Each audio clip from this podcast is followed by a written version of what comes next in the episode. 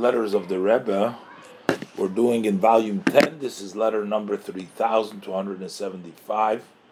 Baruch Hashem, the 15th of Shvat, Tovshin Tezvav, Brooklyn. Shalom Uvracha. Uh,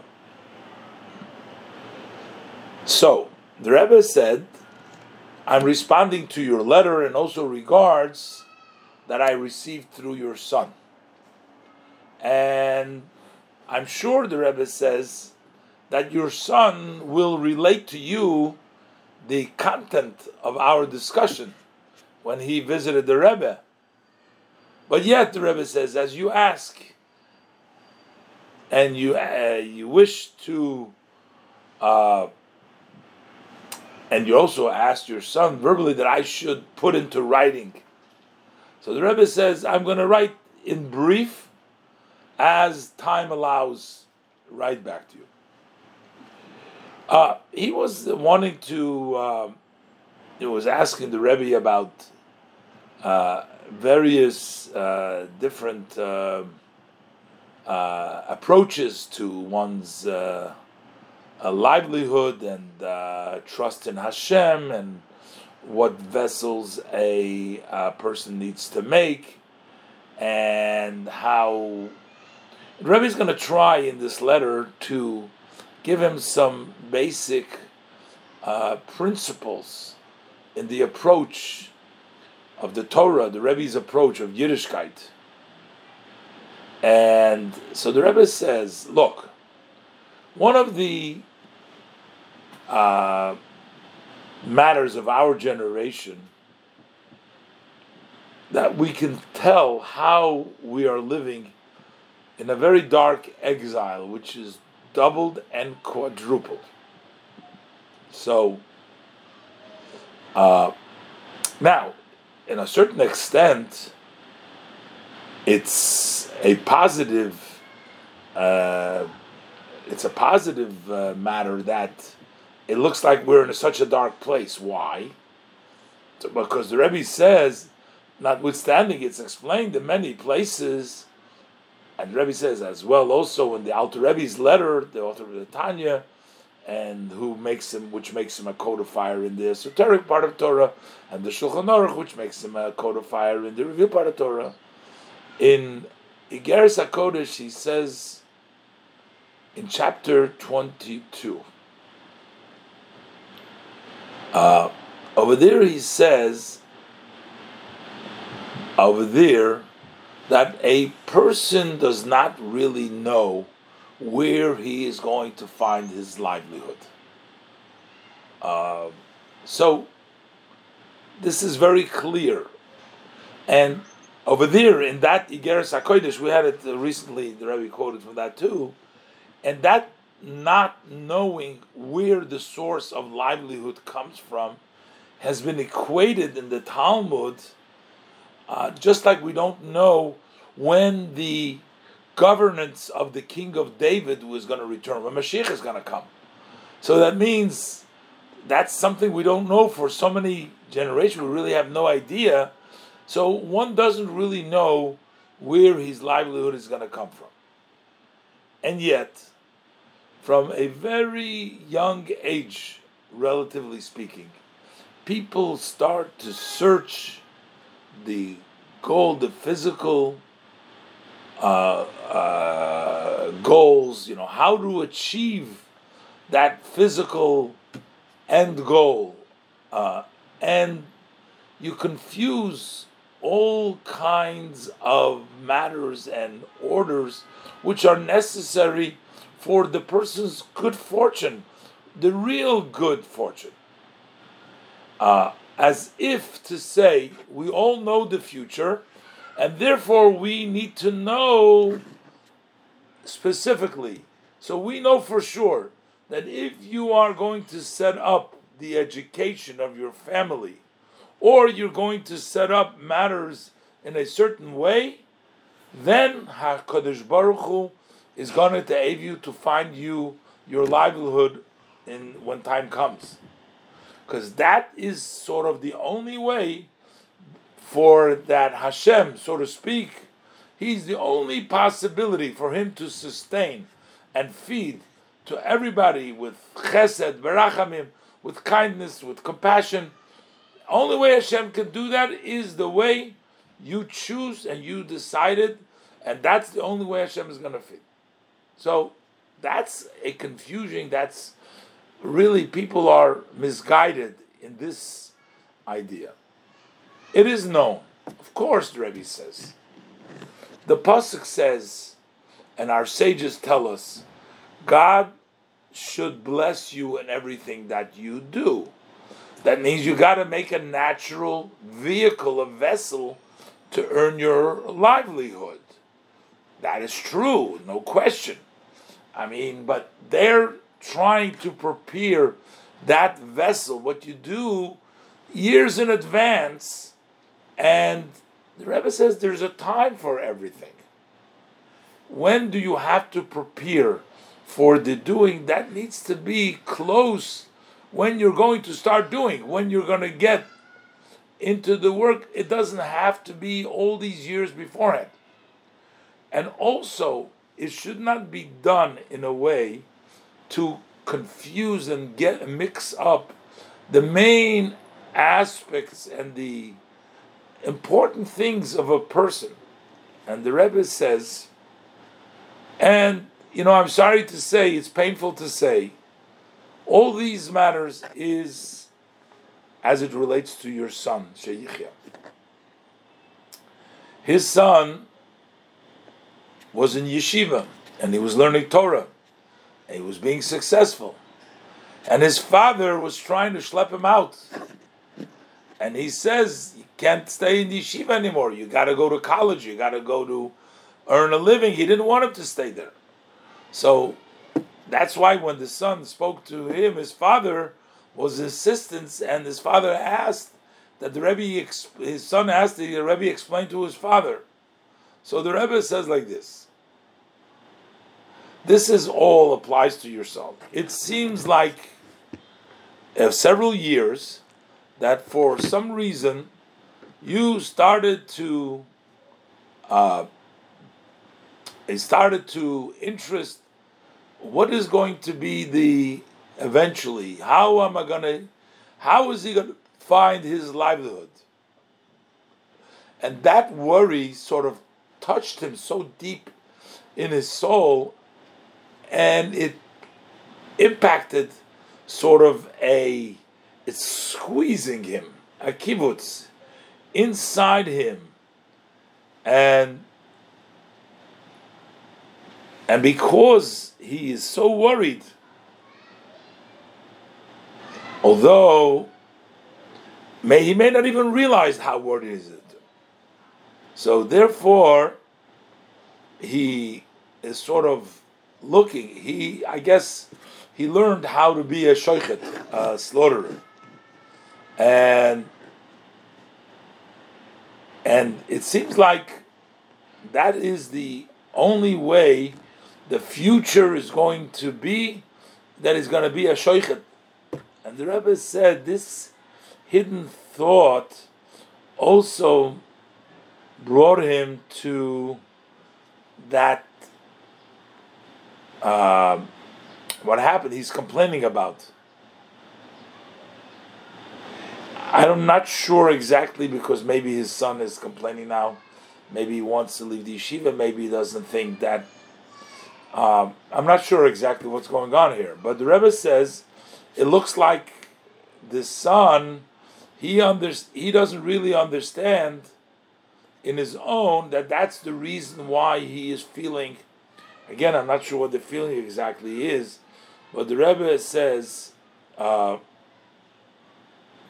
in my opinion, this is what is the cause, and this is the idea what's going on over here uh, that brought him about to something which I'm not sure.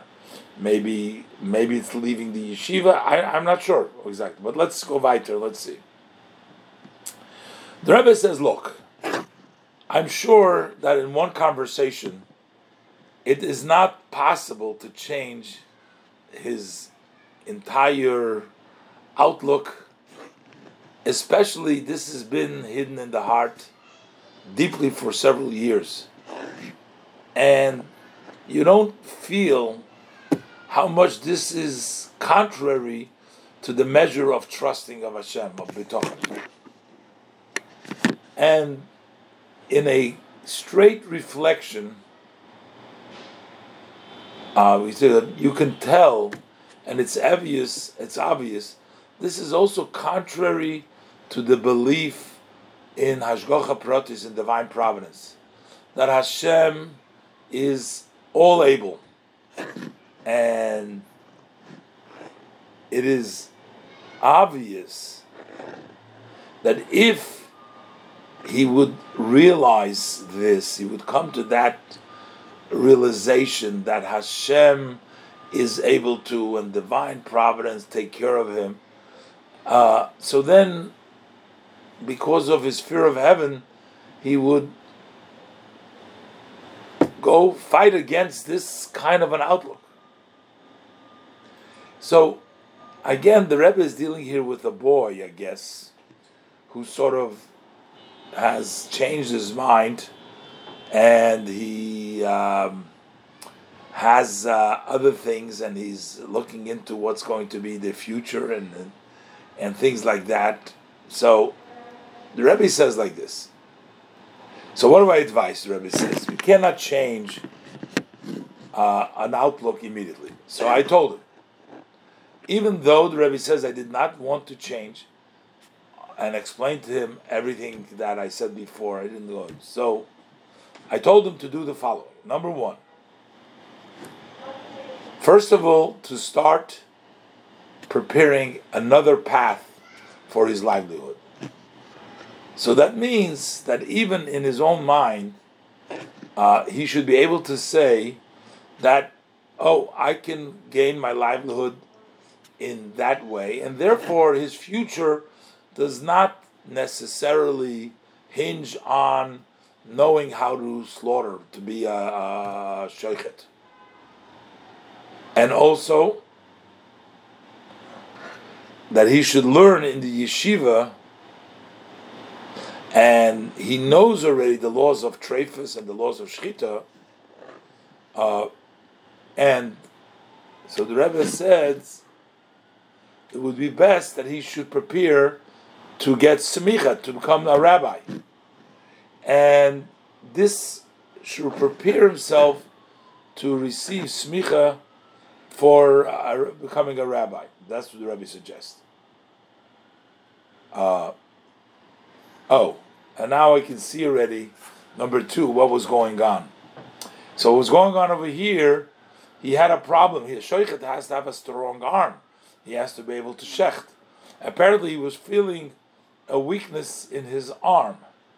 So therefore, the Rebbe says, and then he, he became totally lost because he can't be a sheikhet. What is he going to do? As if this is the only this is the only way to uh, survive. So that's what the Rebbe was talking about. The Rebbe says, number two, if it's going to happen again, that the hand is going to become weak, don't fight against it to overcome this weakness at that moment. But don't give it credence and don't fight against it. You know, don't fight against it. And the Rebbe says if you're not going to sharpen the knife at that moment or on that day, you can sharpen it the next day or two days from now. So if your hand isn't working properly right then and there, don't give up. It doesn't mean that you're a lost case. it just means that you know wait it out a little bit, you know, and the next day will be better. The Rebbe says number three. I told him in order to take him out from the situation of worries and this uh, uh, symptom, this restricted way of thinking, you know, um, and looking for a goal. What is he going to do in his life? and to bring him to a wide way. So the Rebbe says it is absolutely necessary that your son should have a set time of learning Chassidus, which is the soul of the Torah, which is the tree of life. And this must should be every day and day. And it's my strong hope that if he's going to do like all the above, that this is going to disappear on its own. This is going to work itself out on its own. So, as far as visiting a doctor, so the Rebbe says, I also told him my opinion that even though he doesn't really need it, you don't really need it. You don't need a doctor. As mentioned before, it's it'll go away. It's not, but since you've already gotten used to yourself in these visits, since you've already gotten used to it, it is not natural for a person to boom stop it. But the Rebbe says increase the time in betweens one visit and the other until the end, you will totally negate them. May the blessed Hashem grant your honor to get lots of Chassidishe nachas from all your uh, descendants, sheyichyu, for long days and good years with a blessing. So here, it's it's you know after reading through the letter, you see that the father was uh, was concerned about his son, and uh, the son actually spoke to the Rebbe, and the Rebbe uh, is trying to. Um, he asked him, the Rebbe should tell him. So the Rebbe says uh, that Bechlal, you know, people are in a confusion. Everybody is worried about how do I get my livelihood. And the Rebbe said there's other important things in life. Kids need to be happy. Kids need to be fulfilled. We need to be spiritual fulfilled. You know, there's just so much of life that you can't just be worried about ultimately. Apparently, he was learning shechita and his hand started bothering him, and now he became totally. Hashem doesn't have any other way to give him his parnasa because his hand is not working. He can't be a sheikhet, and it's all over.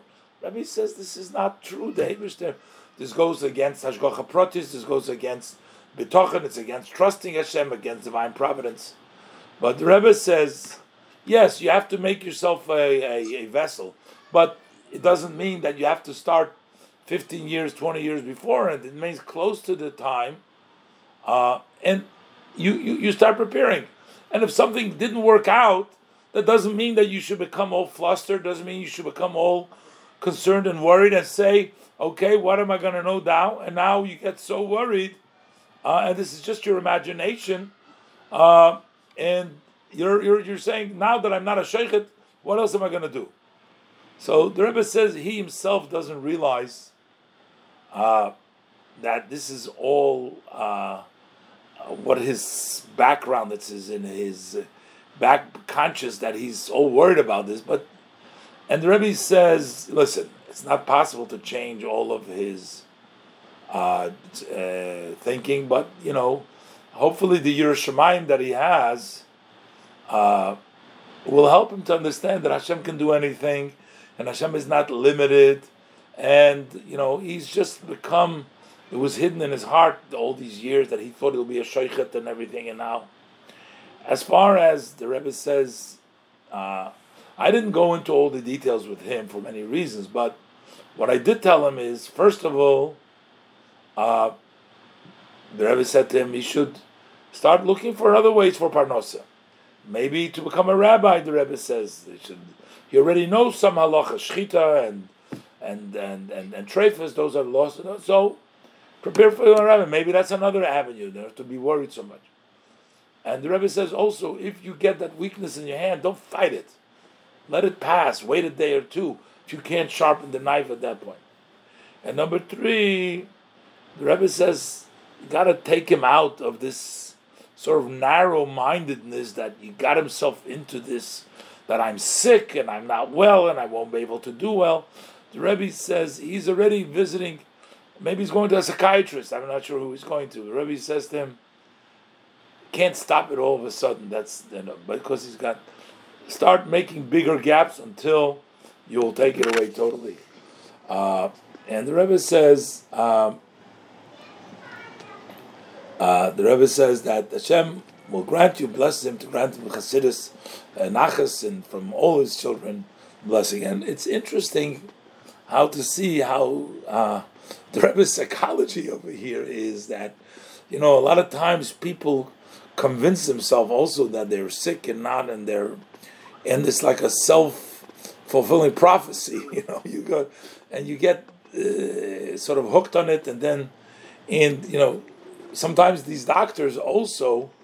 Uh, they heal you enough; they make you dependent on them, and you know, and, and any drug that you take or any medicine, there's always a side effect. Uh, there's something. I mean, maybe, and you know, sometimes you know, the cure shouldn't be worse than the than the uh, than the sickness. You know, sometimes. So sometimes these therapists and the people they keep you, uh, you know, good enough so that you need to become dependent on them and rely on them. So what? The, yeah.